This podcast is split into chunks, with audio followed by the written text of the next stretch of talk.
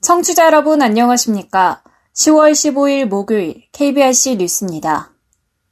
국립중앙도서관과 국립장애인도서관이 오는 토요일부터 주말 운영을 재개합니다. 사회적 거리두기 지침을 준수하면서도 안전한 국민의 문화생활 향유권을 보장하기 위해 평일과 동일하게 사전 예약제와 하루 이용자 수를 제한해 운영합니다. 주말에 국립중앙도서관을 이용하려면 매주 금요일에 각 도서관 누리집에서 예약 후 도서관에 방문해야 하며 온라인 예약이 어려울 경우 전화 예약도 가능합니다. 충분한 거리두기를 위해 좌석을 제한적으로 운영하기 때문에 현장 등록은 받지 않으며 최초 예약자는 회원 등록과 본인 인증 절차를 거쳐야 합니다. 도서관에 방문하는 모든 이용자는 발열과 의심 증상 여부를 확인하고 마스크를 착용한 후 입장하게 됩니다. 서해란 국립중앙도서관장은 감염병 유행의 상황에서도 정보를 탐색하고 지적 활동을 이어가는데 도서관이 담당해야 하는 역할에 대해 늘 고민하고 있다면서 국립중앙도서관 주말 운영 재개와 더불어 위기 상황에서도 지속 가능한 서비스를 개발하고 확대하겠다고 밝혔습니다. 국민연금공단 국민연금연구원은 시각장애인용 2019년도 주요 연구보고서의 요약집을 10월 중 배포합니다. 이번에 발간하는 요약집은 국민연금연구원에서 수행하는 연구 분야별 주요 연구보고서 12종의 요약본이 수록됐으며 시각장애인의 가독성을 높이기 위해 큰 활자와 점자로 제작할 예정입니다. 전국의 점자 도서관 시각장애인 관련 단체 180여 곳에 배포해 시각장애인의 알 권리 충족에 기여할 것으로 기대됩니다. 그간 공단은 연구성과의 사회적 공유를 위해 지속적으로 노력해왔으며 지난 3월 2019년 연구보고서 29종을 공개한 바 있습니다. 특히 작년부터 연구자료에 대한 활용도 및 접근성이 취약한 시각장애인을 위한 연구 결과 요약집을 제작해왔습니다. 올해는 더 다양한 분야의 연구성과 공유를 위해 연금제도 외에 기초연금, 패널조사 및 기금평가 분야 연구보고서가 새롭게 추가됐습니다. 김용진 이사장은 국민 누구나 국민연금연구원의 연구 성과를 공유할 수 있도록 최선을 다하겠다고 밝혔습니다. 장애의 벽을 허무는 사람들이 그저께 국회 국정감사 인터넷 생중계에 수어 통역과 자막을 제공하지 않아 청각장애인들이 차별을 받고 있다며 박병석 국회의장, 김영춘 국회 사무처 총장을 상대로 국가인권위원회에 진정을 제기했습니다. 차별 진정을 한 청각장애인들은 지난 7일 국회 인터넷 의사중계 시스템을 통해 보건복지부 국정감사를 시청했지만 중계 영상에 자막이나 수어 통역이 없어 내용을 알 수 없었습니다.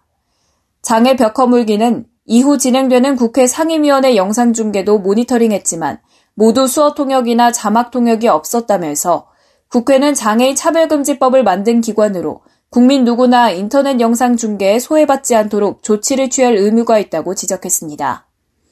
이에 차별 진정을 통해 장애인과 관련이 깊은 보건복지위원회, 문화체육관광위원회 국정감사 등의 수어와 자막 제공을 우선적으로 제공하며 향후 모든 국정감사에서도 순차적으로 수어 통역과 자막을 제공하도록 요청했습니다.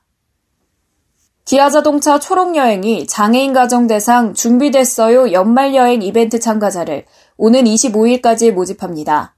준비됐어요 연말여행 이벤트는 코로나19로 인한 한 해 동안 침체된 장애인 여행을 활성화하기 위해 기획됐습니다. 신청 시 사연에는 가고 싶은 여행지와 이벤트 신청 이유를 함께 적어 제출하면 됩니다.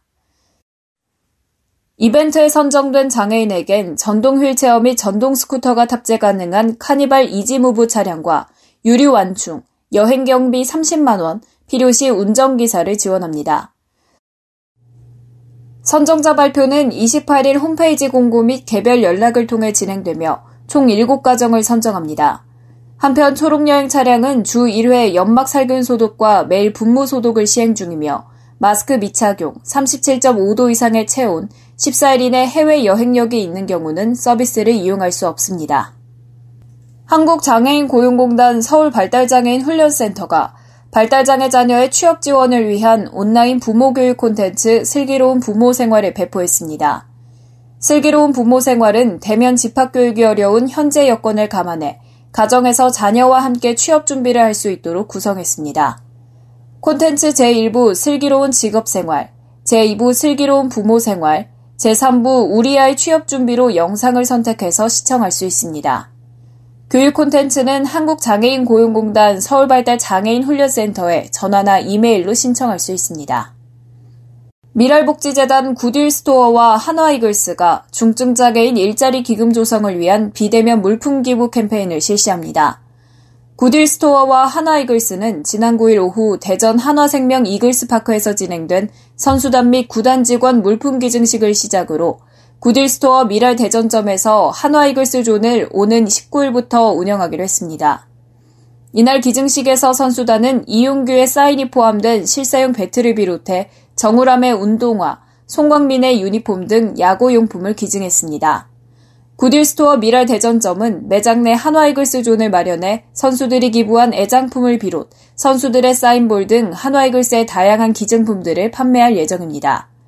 판매 수익금은 구딜스토어에서 일하는 장애인 직원들의 월급으로 사용됩니다.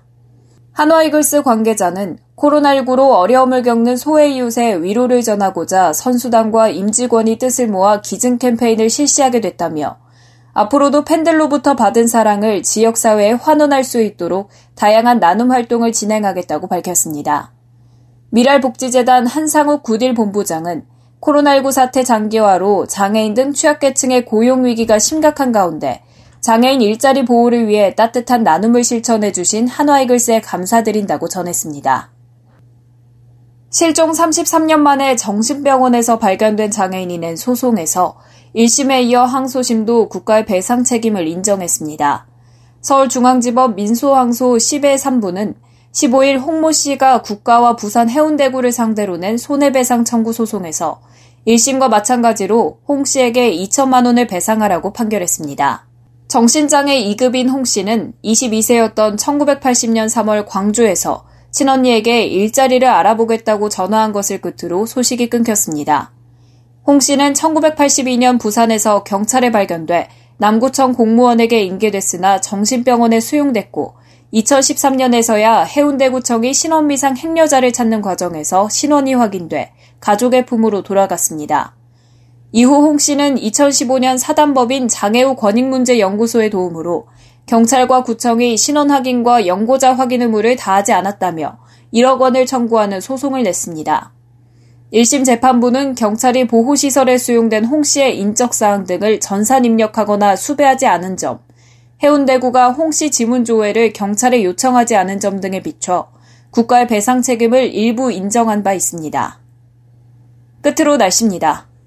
내일 아침은 참 쌀쌀합니다. 오늘보다 기온이 오르긴 하지만 대부분 지역이 여전히 한 자릿수 보이겠는데요. 내륙엔 서리가 내리고 산지에선 물이 얼기도 하겠습니다. 낮 기온은 오늘만큼 올라서 일교차가 크게는 15도 이상 나겠습니다. 내일 아침 기온은 서울이 10도, 청주 9도, 대구 10도 보이겠고요. 한낮엔 서울이 17도, 안동 18도, 전주 20도 보이겠습니다. 내일 전국 하늘에 구름이 많이 끼겠습니다. 서울을 비롯한 중부 곳곳은 늦은 오후부터 산발적인 빗방울이 떨어지겠습니다. 날씨 전해드렸습니다. 이상으로 10월 15일 목요일 KBRC 뉴스를 마칩니다. 지금까지 제작의 안재영, 진행의 최유선이었습니다. 고맙습니다. KBRC